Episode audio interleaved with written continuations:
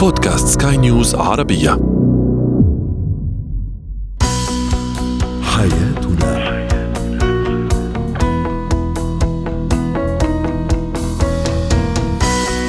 أهلا بكم مستمعينا الكرام إلى برنامج حياتنا، برنامجكم اليومي الذي يعنى بشؤون الأسرة وباقي الشؤون الحياتية الأخرى، والذي يمكنكم الاستماع إليه عبر منصة البودكاست لسكاي نيوز عربية. معي أنا طيبة حميد.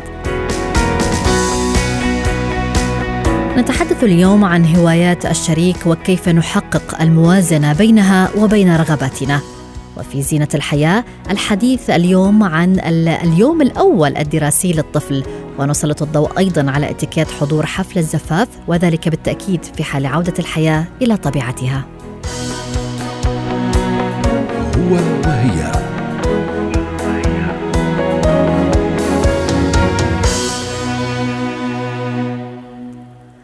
قد تختلف هوايات الشريك وتطلعاته وأحلامه عن هواياتنا وأيضاً تطلعاتنا، وقد لا نحب نفس الأشياء التي يحبها الطرف الآخر، ولكن هل نستطيع أن نخلق هذا التقارب بيننا وبين الشريك ونستوعب هواياته ونتقبلها أو حتى نشاركه بها؟ هذا ما ستحدثنا به استشارية العلاقات الزوجية والأسرية الدكتورة عزة حامد زيان. أهلا بك دكتورة عزة معنا. البعض يقول أن تقبل أنشطة الشريك وهواياته واستيعابها قد تقرب المسافة بين المرتبطين وتعالج أيضا الكثير من المشاكل. سؤالي هنا، هل يجب أن نتقبل أو أن نمارس هوايات نحن غير مهتمين فيها فقط لإنجاح العلاقة؟ أهلا وسهلا ومساء الخير. أهلا بك. سؤالك مهم جدا جدا، بس تعالي الأول نفرق الأول بين حاجتين مهمين جدا. أولا بين هواية كان بيمارسها الزوج أو الزوجة قبل الجواز، وهنا المفروض نعرف بعض وقت الخطوبة هواياتنا، ونعرف إذا كنا هنقبل بعض بالهوايات دي ولا لا، أو هنتكيف مع الهوايات دي ولا لا.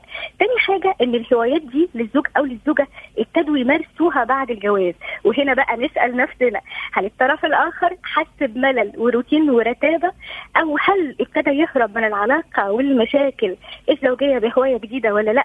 آه قلنا انه نعرف بعض آه او نعرف الطرف الاخر هواياتنا من البداية، لان ممكن الهوايات تكون سبب الطلاقات. يعني مثلا في زوج بيحب يربي عقارب او يربي كلاب، او زوجة طبعا آه طب اكيد الزوجة ما تحبش كده. آه في زوج يحب يصطاد وده بياخد من وقته كتير، او يحب الخيل وعنده مزرعة خيل فطبعا بيستقطع جزء من مرتبه على الصرف عليها، او هي بتحب القطط او تربية العصافير وده شيء جدا مزعج بالنسبة له. الحقيقة لازم نستوعب هوايات بعض، والحقيقة لازم كمان نقطة مهمة جدا نقول ونفسح عن هواياتنا لبعض قبل الجواز وبعد الجواز، لازم نستوعب هذه الهوايات. كيف يمكن أن نتقبل هذه الهوايات أو نهيئ أنفسنا لمشاركة الطرف الآخر بها؟ طب أولا كده أحط نفسي مكان شريكي وأسأل نفسي هو ليه بيحب الهواية دي، وأحاول أجاوب وأشوف الجوانب الحلوة اللي في الهواية دي، وكمان أحاول أعرف لو للهواية دي ليها مثلا بعد نفسي. يعني مثلا هو بيحب يصطاد سمك زي والده المتوفي، فالهواية دي بتفكره بوالده وبتربطه وجدانيا بذكريات معاه، دي أول حاجة. تاني حاجة أتكلم مع شريكي عن هوايته وأسيب له مساحة كبيرة يحكي عنها، أكيد هلاقيه يحكي عليها بحب وسعادة وحماس. وكمان في نفس الوقت الكلام ده والمناقشة عن حاجة بيحبها شريكي بتقرب بينا وبتفتح لينا مجال جديد للكلام. أحاول كمان أتفاعل معاه بشكل إيجابي ومارس معاه وشاركه هوايته. يعني إيه رأيك نروح نصطاد سوا، أو إيه رأيك نروح نشتري أكل القطط مع بعض، ما بين قوسين كبار بقى بغض النظر عن اقتناعي الكامل لهواية شريكي. نعم. أنا بعمل ده من باب المشاركة وإننا نقرب من بعض كشريكين. المطلوب على فكرة من الشريك إنه يفهم ويستوعب هوايات شريكه، مش مطلوب منه على فكرة يكون شغوف أو يكون محب لهذه الهواية زي شريكه. وعلى فكرة الشريك نفسه مش عايز شريكه يحب هوايته، هو بس عايزه يدعمه لا يسخر منه، لأنه الحقيقة في بعض الأزواج والزوجات بيسخروا للأسف من هوايات شركائهم. طب إذا لم أحب مثلا هواية الشريك بعد أن حاولت كثيرا، ما المطلوب في هذه الحالة؟ أن أقدم له الدعم فقط بالتحدث عن هذه الهواية، أم أستطيع أن أبدي اعتراضي؟ الحقيقة المطلوب المشاركة ومش مطلوب الحب. المطلوب التفاهم، ان انا اتفهم حب شريكي لهوايته، مش مفروض كمان ان انا يعني احب واكون شغوف بهذه الهوايه، المطلوب احترم هوايات الاخر. وبالمناسبه كمان اكيد ده كل حتى لو كانت تاخذ من وقت العلاقه مثلا او او تؤثر على المساحه بين الشريكين، مساحه التفاهم طبعا. في في الوقت ده لازم اقول لعزيزي كلمه كده، لعزيزي او عزيزتي اللي بيمارسوا بقى الهوايات، الهوايه شيء جميل بس الاجمل ما نخليهاش تاثر على علاقتنا بشريكنا او مسؤولياتنا، او ما نسمحش ليها تاخد من, من وقتنا بزياده او من مصروف بيتنا بزياده. ومش معنى ان لينا شريك انه يتقبل هواياتنا بالاجبار ولكن بالموده والحب. جميل. هل يجب ايضا دكتوره عزة ان نخلق هوايات جديده مشتركه بيننا، وكيف يتم هذا الأمر؟ ده المفروض إنه لازم يكون في ما بيننا شيء مشترك وهوايات مشتركة، إحنا نوجد ده. يعني هو بيحب مثلا السينما، أروح مع السينما، هي بتحب الشوبينج، عارفة إنه الشوبينج مش أحلى حاجة للرجالة، لكن لكن لازم نشارك بعض نشارك بعض بقدر المستطاع. ولكن عايزة أقول إن كل ده ممكن يقرب بينا، بقول ممكن لأن القرب في العلاقة بين الزوجين له أسباب كتير طبعا، منها الرحمة والتراحم والاحترام، وإن كل واحد فينا يعرف حقوقه وواجباته ومسؤولياته. لكن نعم. المشاركة شيء أساسي، والمشاركة كمان في الهوايات. بس الحقيقة ما نقدرش نقول إنه السبب الأساسي في القرب بين الزوجين مشاركة الهوايات، لكن طبعا ليها تأثيرها الإيجابي بشكل كبير. بالتأكيد. شكرا لك على جميع هذه التفاصيل. استشارية العلاقات الزوجية والأسرية الدكتورة عزة حامد زيان. حياتنا.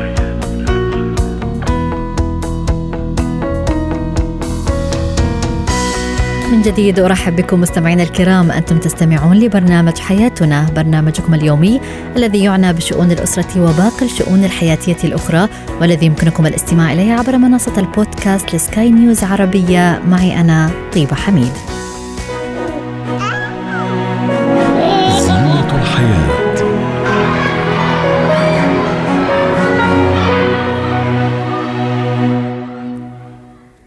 من منا لا يتذكر أول يوم له في المدرسة، بعضنا كان يشعر بالسعادة والحماس للذهاب إلى مكان جديد والتعرف على أصدقاء جدد، وبعضنا تحول حماسه إلى رهبة عندما دخل المدرسة وترك والديه، فتحولت هذه السعادة إلى خوف نتيجة المكان والوجوه غير المألوفة. ولذلك يخاف الكثير من الآباء والأمهات عندما يحين موعد دخول طفلهم إلى المدرسة، لأنهم يعرفون بالضبط كيف سيكون شعوره، ويحاولون إيجاد الطرق الصحيحة للتعامل مع الطفل ومساعدته في يومه الأول في المدرسة. فكيف نحقق هذا التوافق بين الطفل ومجتمع الدراسة؟ هذا ما سوف نناقشه مع الخبيرة التربوية هبة شركس. أهلا بك أستاذة هبة ضمن برنامج حياتنا.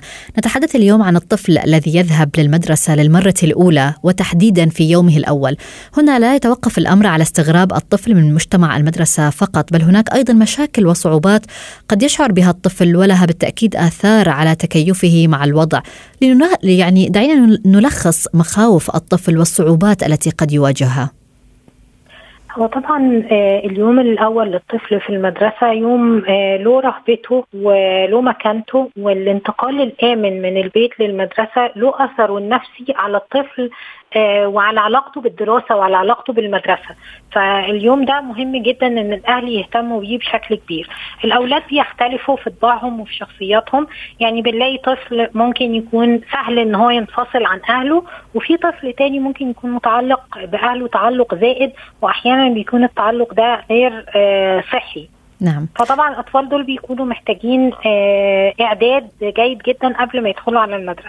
كيف اليوم ف... نعد الطفل أو نسهل عليه ونهيئه نفسيا لليوم الأول في المدرسة؟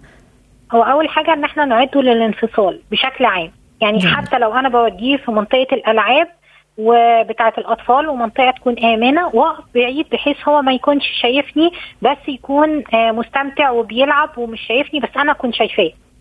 ما يعني ما بنصحش ان احنا نسيب اطفالنا ونبعد عنهم بشكل كامل، لكن فكرة ان هو ينفصل وان هو ممكن يمارس انشطة من غير ما يكون شايفني قدامه، وان هو يقدر يندمج مع الاطفال. دعيني استوقفك هنا استاذة هبة. يعني هذه المدة يجب ان تسبق المدرسة باشهر مثلا او ايام؟ طبعا. المفروض تسبق المدرسة بسنوات، يعني ابني عنده ثلاث سنين ممكن اهيئه للانفصال الامن عني. ان هو يبعد عني حتى وهو عنده سنتين سنتين ونص، ممكن انفصل عنه لمده لمده قصيره. يعني الامهات العاملات بنلاقي ان هم في سهوله ان اولادهم يدخلوا المدرسه اكتر من من الامهات اللي قاعدين في البيت والاطفالهم اتاتشد قوي لهم ومتعلقين بيهم جدا ومش بيسمحوا بفترات انفصال. لكن في الطبيعي ان الطفل لما يبدأ مثلا يبقى عنده سنتين، انا ممكن اسيبه عند امي، اسيبه عند صديقتي، اسيبه في منطقة العاب امنة وانا شايفاه بعناية، آه بس هو لازم ما يبقى مش شايفني، اراقب سلوكه ايه اللي بيحصل بعد ما انا بختفي عن عينه، ايه اللي بيحصل، ولما بيستقبلني بيستقبلني ازاي. النقطتين دول اللي هو ان اختفاء الاهل عن الطفل، والافضل ان هم يختفوا عنه بطريقة آه ما فيهاش مفاجأة أو ما فيهاش مباغتة. يعني الطفل ما يبقاش مآمن إن إحنا جنبه فجأة نختفي، لأ آه. إحنا بنقول له إن إحنا هنسيبك في منطقة الألعاب وهنمشي شوية وبعدين هنرجع لك. أراقب سلوكه وقت الانفصال وسلوكه لحظة الرجوع، لأن دول بيحددوا لنا إن الطفل حاسس بالأمان رغم غيابنا عنه، لو كان سلوكه هادئ طبعا. طب لو لم يكن سلوك الطفل هادئ، لو مش سلوكه مش هادئ يبقى نرجع نعيد التجربة دي مرة ورا مرة، وكل مرة نزود دقايق معدودة. يعني ممكن أسيبه دقيقتين، ممكن أسيبه خمس دقايق، ممكن أسيبه عشر دقايق، ممكن أسيبه نص ساعة، فأبدأ أتدرب واحدة واحدة لغاية لما هيأ ابني لانفصال آمن. يبقى حاسس إن غياب أمي مش معناه نهاية الحياة، معناه إن هي رايحة تعمل حاجة وأنا هعمل حاجة وبعدين هنرجع نتقابل تاني. إحساس الطفل بالأمان ده مهم جدا حتى أثناء خروجنا من البيت. لو الأم سايبة ابنها في البيت فلازم تقول له باي باي ومع السلامة وتمشي وهو شايفها، لكن ما تغفلهوش وتمشي. نعم. لأن ده بيحسسه بعدم الثقة وبعدم الأمان. لو أنا مهيئة ابني بالشكل ده، وقبل الدراسة بقى بروح أزور المدرسة وباخد ابني معي، لو في إمكانية إن هو يعمل انترفيو مع المدرسة بتاعته ويشوف المدرسة بتاعته، أو يدخل الكلاس اللي هو هيكون فيه ويتفرج على الكلاس ويستعد له، ممكن ناخد صور للمدرسة وإحنا موجودين وهو معانا، نحطها معانا على على الموبايل ونفرجها له كل يوم ونحفزه ان انت بكره رايح المدرسه، كمان يومين رايح المدرسه كده. يعني باستمرار نقعد نفرجه على الصور، يشارك معانا في اختيار الحاجات اللي هياخدها معاه، الشنطه، الملابس. نعمل بروفه قبل كده، قبل يوم المدرسه يلبس الملابس ونصوره كده ونقول له هنروح المدرسه دلوقتي، حن يعني هنقلع الملابس دي لكن بكره مثلا هنلبسها وهنروح المدرسه. لكن ما ينفعش ابدا ان الطفل ما يتعاملش معاه اي حاجه من دول وبعدين اخده واحطه في المدرسه واسيبه وامشي. طب نتحدث لو لم يكن الاهل مثلا قد هيئوا الطفل بما يكفي لهذا الانفصال وعند دخوله المدرسه وهو متعلق بالاب والام، مثلا ابتدى بالبكاء، لا يريد ان يبقى لوحده في المدرسة، ما الحل في هذه الحالة؟ يعني كيف يكون التصرف من قبل الأهل أو من قبل المدرسة؟ في طريقتين. في مدارس بتسمح ببقاء أولياء الأمور لفترة في بداية نعم. في بداية اليوم الدراسي، خصوصا الأطفال الصغيرين كي جي والجريد واحد، وفي بعض المدارس ما بتسمحش. لو المدرسة بتسمح بالبقاء، ابقوا مع أولادكم فترة واتركوهم مثلا عشر دقايق وبعدين نرجعوا خدوهم وروحوا، لكن ما, ما تسيبوهمش اليوم كامل. فدي طريقة. الطريقة التانية ان انا بودي ابني زيارة يقعد نص ساعة، لو المدرسة ما تسمحش بدخولي بفضل مستنية برا في السيارة وبعد نص ساعة باخده وامشي، مش لازم يكمل اليوم الدراسي.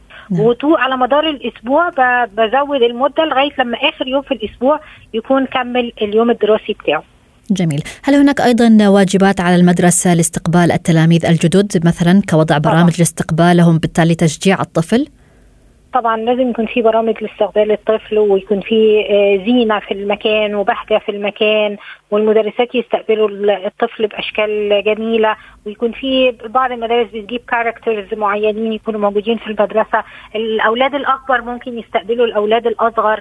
المدارس بعض المدارس بتسأل على الأشياء المحببة للطفل وبتسمح باستحب لعبتهم المفضلة في أول شهر في المدرسة تكون موجودة معاه عشان يحس بشيء من الأمان وهو طالع من البيت ومعاه لعبته المفضلة يعني. جميل. شكرا لك الخبيرة التربوية هبة شركس.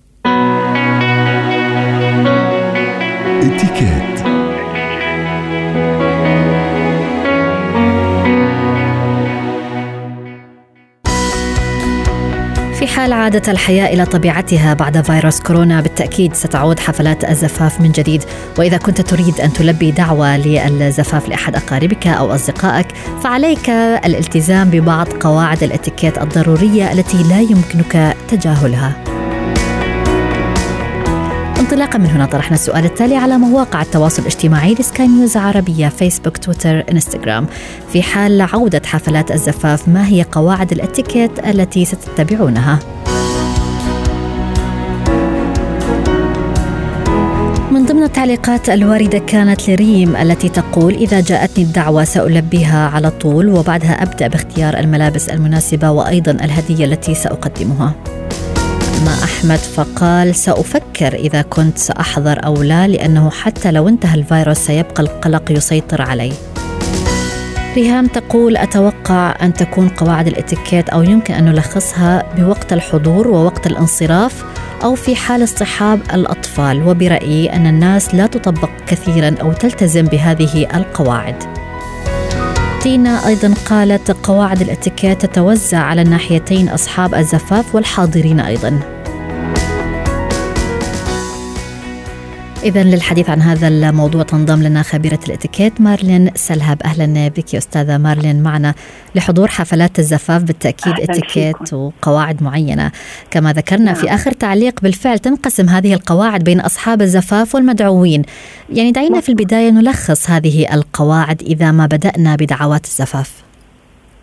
أنا بشكركم بشكركم وتحية لك مدام. أهلاً بك. آه ما في شك أنه هي الاتيكيت على اثنين، بس إذا بدنا نقسمون في تقريبا خمس نقاط. أولا في العزيمة من الجهتين، لما حضرتك بتودي العزيمة للأشخاص أهم شيء أنه نحن نجاوب بالوقت المحدد للعزيمة. بس العزيمة لما مثل ما قلنا بتحضرتك بتبعتيها بالكارت، لأنه بعرف أنه دارج الإيميل بأوروبا وأمريكا صاروا بيستعملوه كتير لأنه الولايات كتير بعيدة عن بعضها. بس نحن حتى برا العزايم الرسمية تفضل أنه تكون مكتوبة.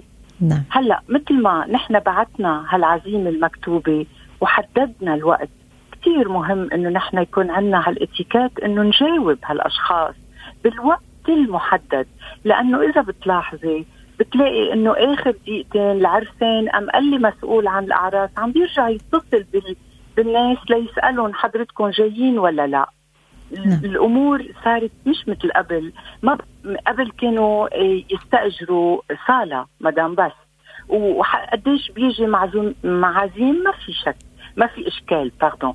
أما هلأ لا، بدنا ندفع على الأشخاص، يعني إذا نحن عازمين مئة شخص لازم يجاوبونا، لأنه لما بيجاوبوني بجوز أنا عندي بعض أشخاص تانيين رح أعز. هل يجب أن نكتب عدد الأشخاص المدعوين أو نعم. نذكر أيضا في الدعوة ممنوع اصطحاب الأطفال مثلا؟ ولا هيدا اللي كان بدي أقوله، أنه بالعزيمة لازم نحدد إذا آه إذا في وجود للأطفال أم لا، بس دايما دايما في تحديد لهالشي ويا ريت نلتزم فيه. وما فينا نعزم حدا جاي لعنا كمان انه ما عليه عندي عرس، انا باخد صاحبتي باخد صاحبي، اذا انا خاطبه، اذا انا معزومه لشخصين عزيمه بردون لشخصين، يعني بس شخصين بدهم يروحوا. نعم. هلا شو تغير نتفي بالاتيكيت، لانه بتعرفي حضرتك انه الاتيكيت متحركه بالهديه، تغير امور كثيره.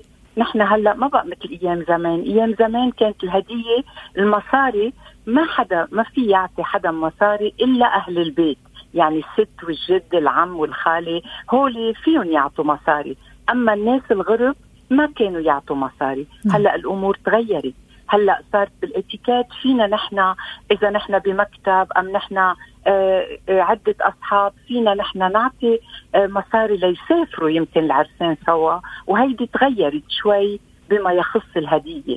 أما الهدايا لازم دايما ننتبه نبعتها بالوقت اللازم، ما لازم. هل يجب أن, أن نبعث هذه الهدية قبل الزفاف أم نعم. بعد الزفاف؟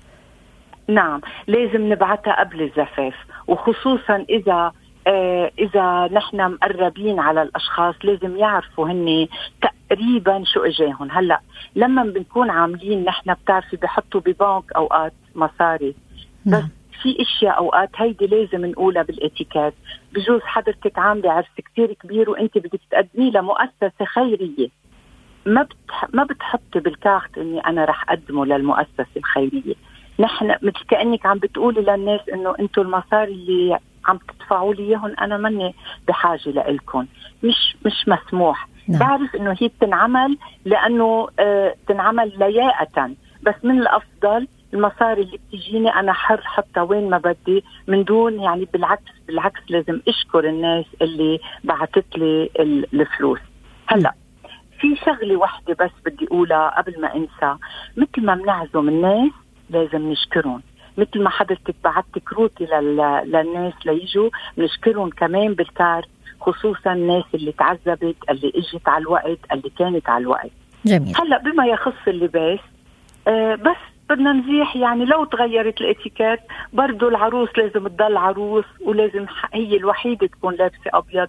لو أنا عندي بنت صبية بالبيت وعندها فستان أبيض كتير حلو، مش لايق أبدا أنه نروح ونكون لابسين مثل لون العروس. نعم. وأيضا تختلف قواعد الملابس إذا كانت الحفل مثلا في حديقة أو كان في فندق. أكيد أكيد بتختلف، لأنه حسب إذا نحن جوات البيت أم برات البيت. نعم. ما في كمان الإنسان قد ما يكون صحبي هو والناس إذا ما في تام، يعني ممكن حضرتك تقولي أنا بدي كل الموجودين يجوا بالجينز، هيدا صار غير شيء. نعم. حضرتك حددتي. أما أنا إذا مش محدد ما فيي روح، لو لابسة قميص كتير حلوة مش مسموح أني روح بالجيم. لأستغل يعني أستاذة مارلين ما تبقى من هذه المقابلة، متى نغادر حفل الزفاف؟ يعني البعض قد يغادر بعد البوفيه، هل هذا صحيح؟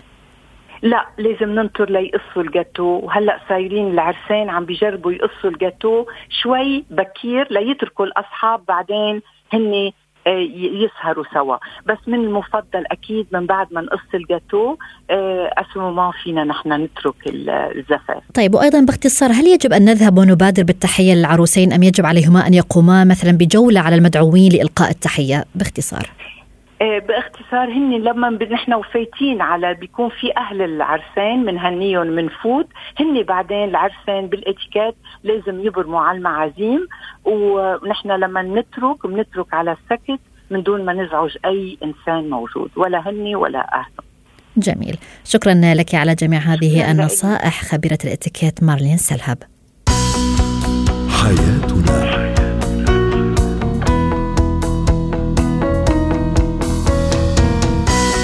إلى هنا نصل وإياكم مستمعين الكرام إلى ختام برنامج حياتنا.